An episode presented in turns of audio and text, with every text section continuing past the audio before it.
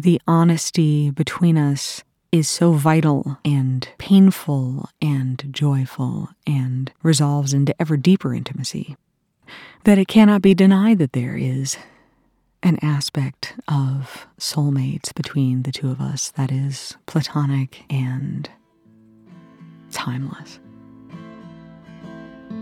I'm just a poor wayfaring stranger traveling through. Hi, everyone. This is Ivy Tara Blair with Ivy Tara Blair Unplugged Quarantine Edition, in which I am doing informal reads of small sections of books that are either uplifting or sympathetic to our experiences in quarantine and in the fears and discouragements and trappedness of being stuck in quarantine worldwide.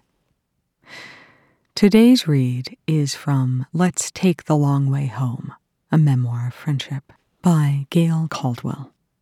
Though this book has a bittersweet, tragic end, this section that I'm reading is from the opening where these two women accidentally find each other and the establishment of their friendship and the deep love they share.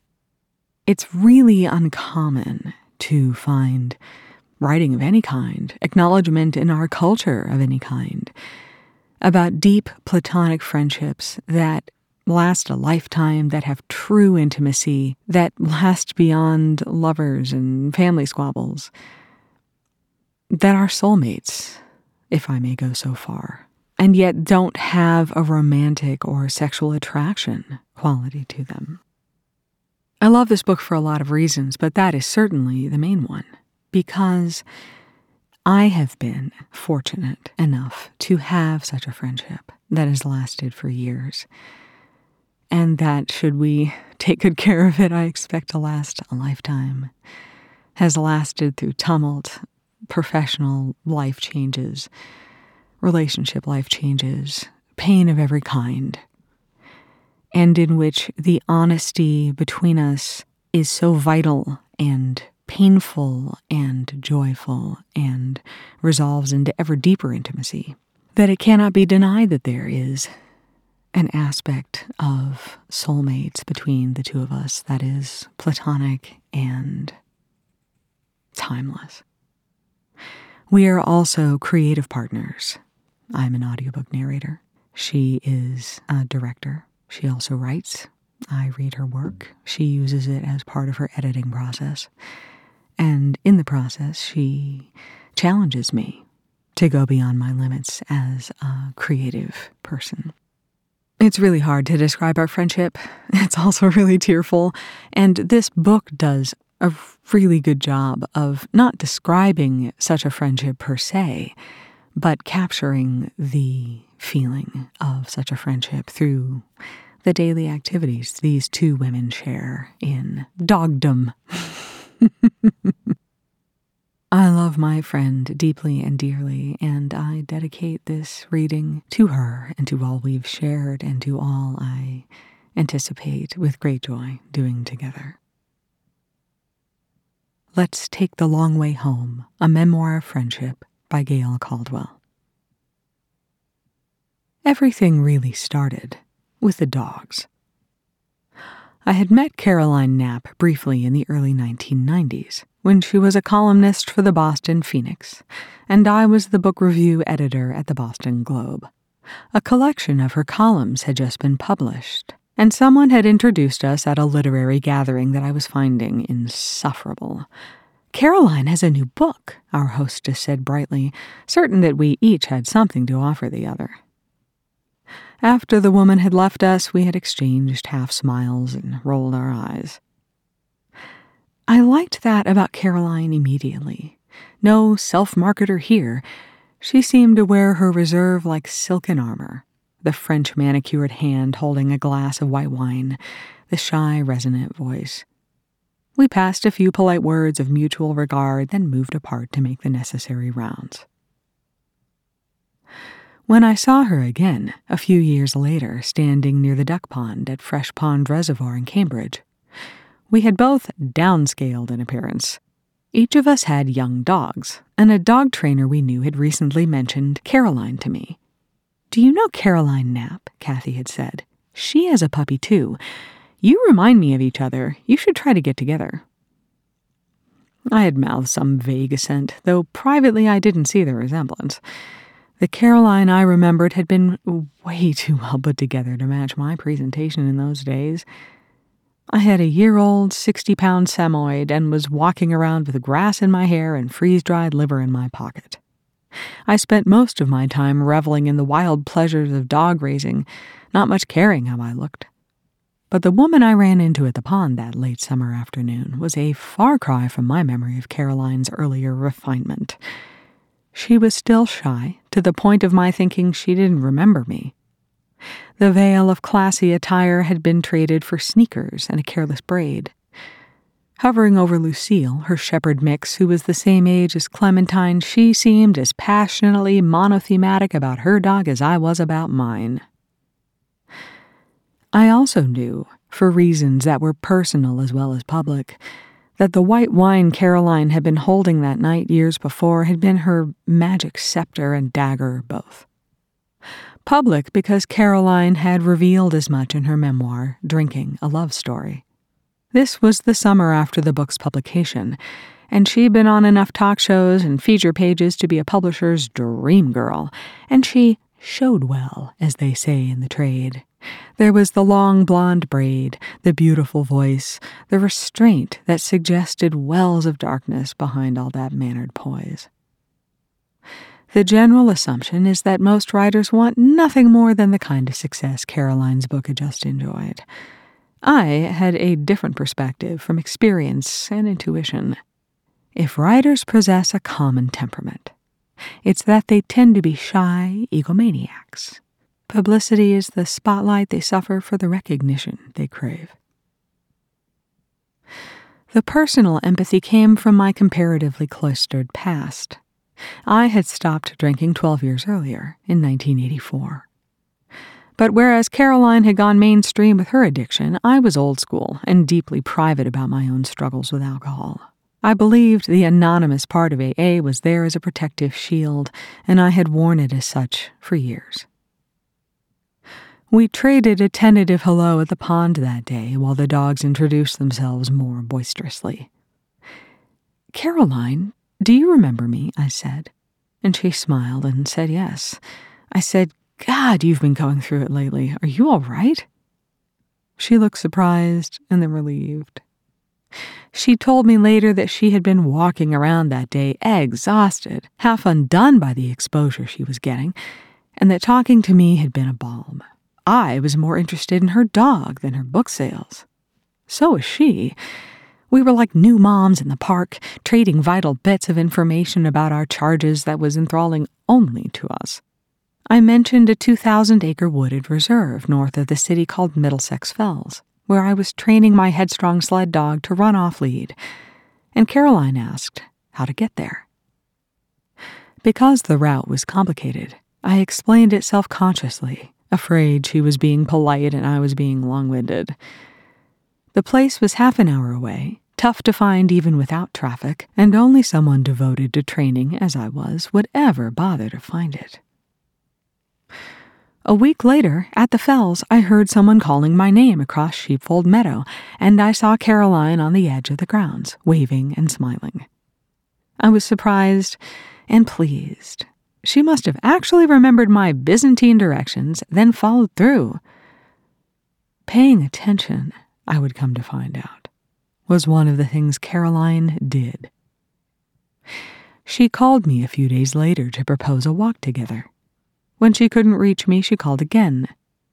An introvert with a Texan's affability, I was well intentioned but weak on follow through. Not without reason did an old friend refer to me as the gregarious hermit.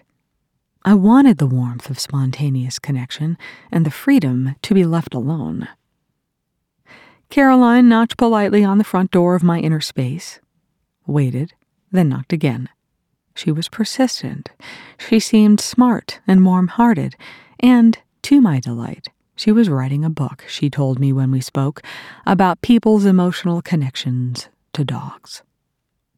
She seemed like someone for whom I wouldn't mind breaking my monkish ways. The book became Pack of Two The Intricate Bond Between People and Dogs, published a couple of years later. Caroline gave me the name of Grace and recast Clementine as an Alaskan Malamute named Oakley. Within weeks after our encounter at Sheepfold Meadow, we were planning outings every few days. The fells became one of our regular destinations. We ran the dogs for hours in those woods outside of town and in other woods, searching out gorgeous reserves of forests and fields all over eastern Massachusetts. We walked the beaches that autumn and the fire trails in the winter, carrying liver snaps for the dogs and graham crackers for the humans. We walked until all four of us were dumb with fatigue. The dogs would go charging through the switchbacks while Caroline and I walked and talked over time so much and so deeply that we began referring to our afternoon long treks as analytic walks. Let's take the long way home, she would say when we got into the car. And then we would wend our way through the day traffic of Somerville or Medford, in no hurry to separate. At the end of the drive, with Clementine snoring softly in the back seat, we would sit outside the house of whoever was being dropped off and keep talking. Then we would go inside our respective houses and call each other on the phone.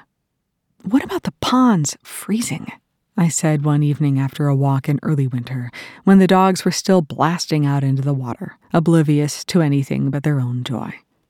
I'm worried about the ice being thin and the dogs going out to chase birds and falling through. You know, this happens to someone every winter. Some dog runs out onto the ice and the owner goes after her and the dog manages to get out and the human drowns.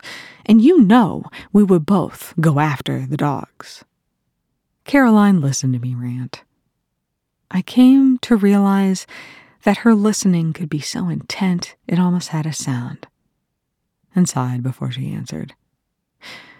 We're going to have to start walking with a rope and an axe, aren't we? she said.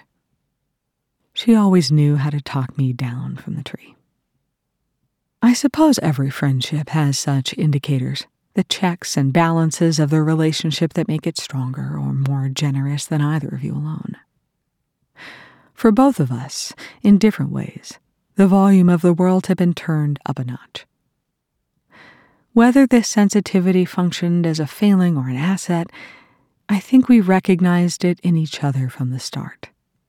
Even on that first afternoon we spent together, a four hour walk through late summer woods, I remember being moved by Caroline. It was a different response from simple affection or camaraderie. She was so quiet, so careful, and yet so fully present. And I found it a weightless liberation to be with someone whose intensity seemed to match and sometimes surpass my own. Her hesitation was what tethered her sincerity. As much as Caroline revealed in her books, she was a deeply private person who moved into relationships with great deliberation. I had known enough writers in my life, including myself, to recognize this trait. What made it to the page was never the whole story but rather the writer's version of the story, a narrative with its creator in full control. I also thought that first day, more than once, that Caroline wished she were someplace else because she kept checking her watch. She must have looked at it, she believed covertly, a half a dozen times.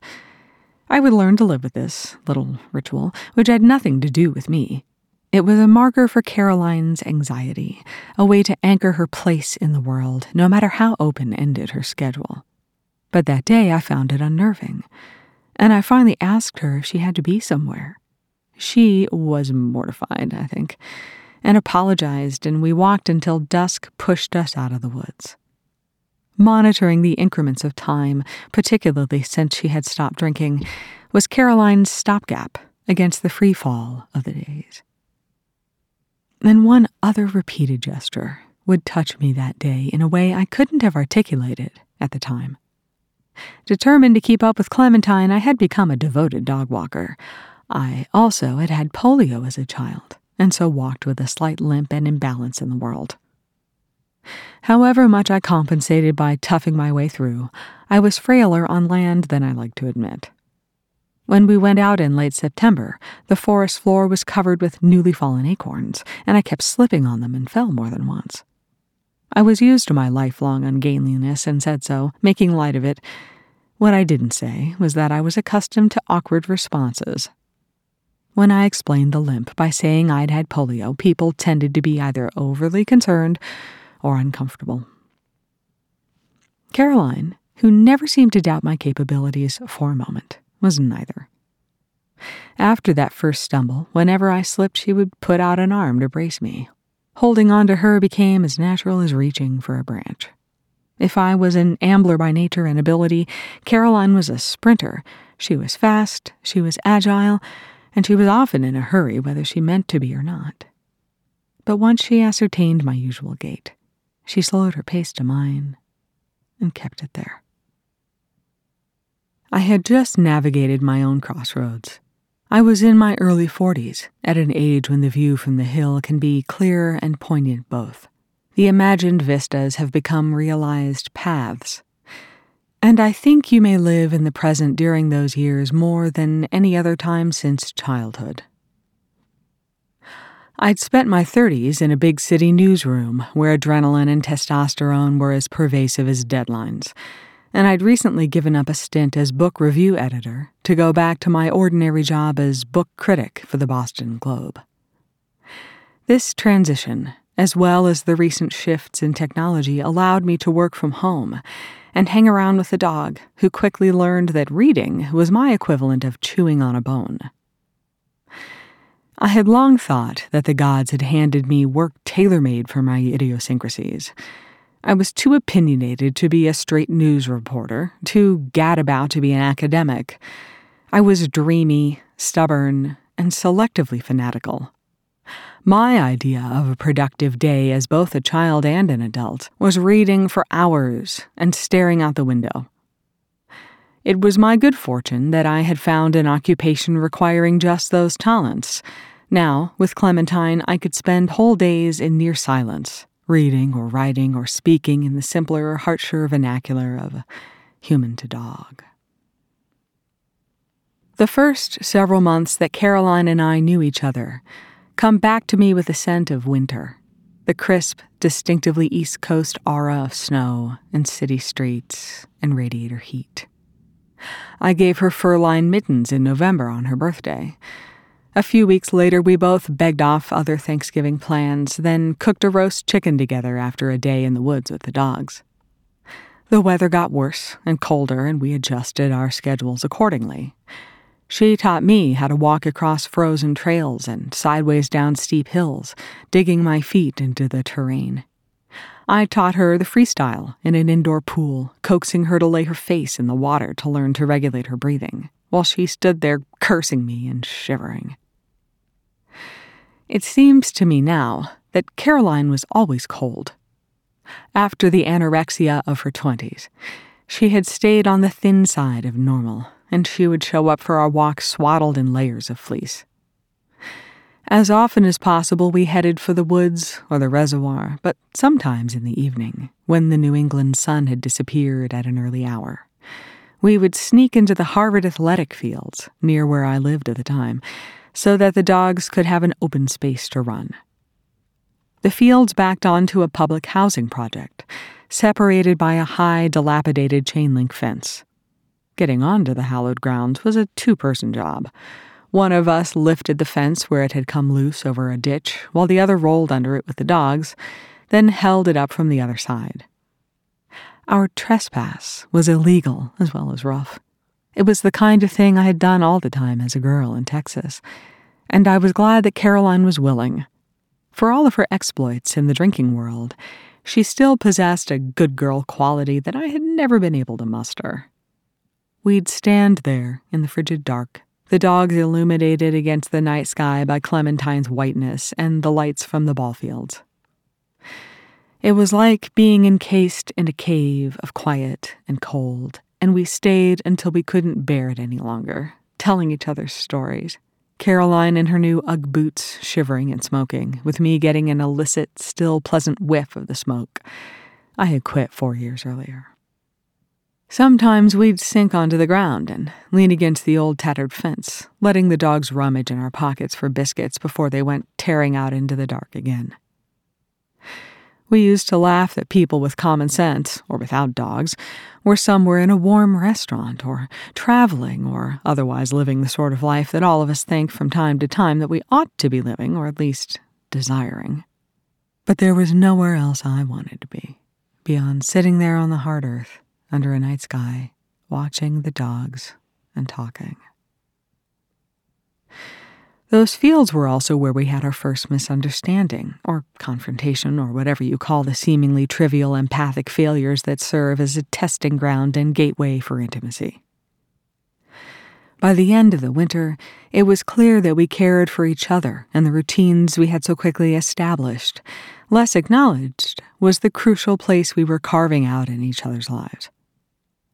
For a few days, I had been bearing a bruise in silence that had to do with our regard for each other as writers, something so core to me that it still gives me pause to remember my discomfort.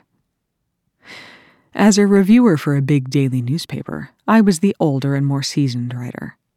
Caroline was the young Turk at the alternative paper who'd enjoyed a rush of attention for her memoir. Because we had known of each other for a few years before we'd met, we had relied on that implicit assumption between writers of recognizing the other's achievement. In most relationships, this commonality of purpose would more than suffice. But Caroline had never said anything directly about what I did or what she thought about how well I did it, though she had given me a copy of her memoir and asked repeatedly if I had liked it. Now I see this in a different light. I believe she saw me as the one with more of the power and less of the ego needs or demands. That day in the field, I had no such insight. A long piece I'd written for the Globe had just been published, and I was exhausted. We were walking along, and Caroline had muttered some acknowledgement about how hard I'd been working, though nothing about the essay itself. Finally, I blurted out, I have to ask you something difficult. I need to know what you think about my work. She looked at me aghast. Oh my God, she said. I've turned into my mother. I assumed you knew how I felt, but I never told you. She rushed to reassure me, and we talked for the rest of the walk about what a swampland this was the world of envy and rivalry and self doubt between women and writers and women writers, about insecurity and power differentials. We found out that day fairly quickly how great and complex our fondness was for each other. I also had my first sense of something central about Caroline that would become a pillar of our friendship. When she was confronted with any emotional difficulty, however slight or major, her response was to approach rather than to flee.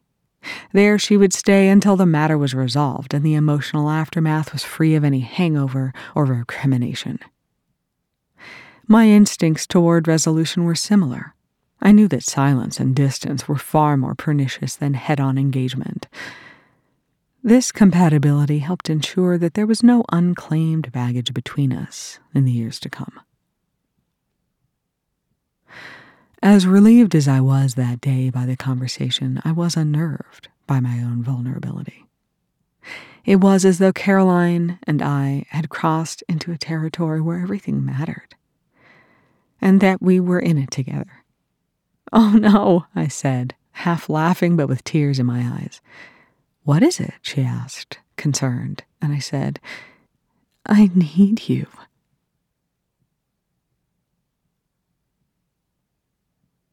This has been Ivy Tara Blair reading from Let's Take the Long Way Home, a memoir of friendship by Gail Caldwell. Everyone, stay home. Be safe.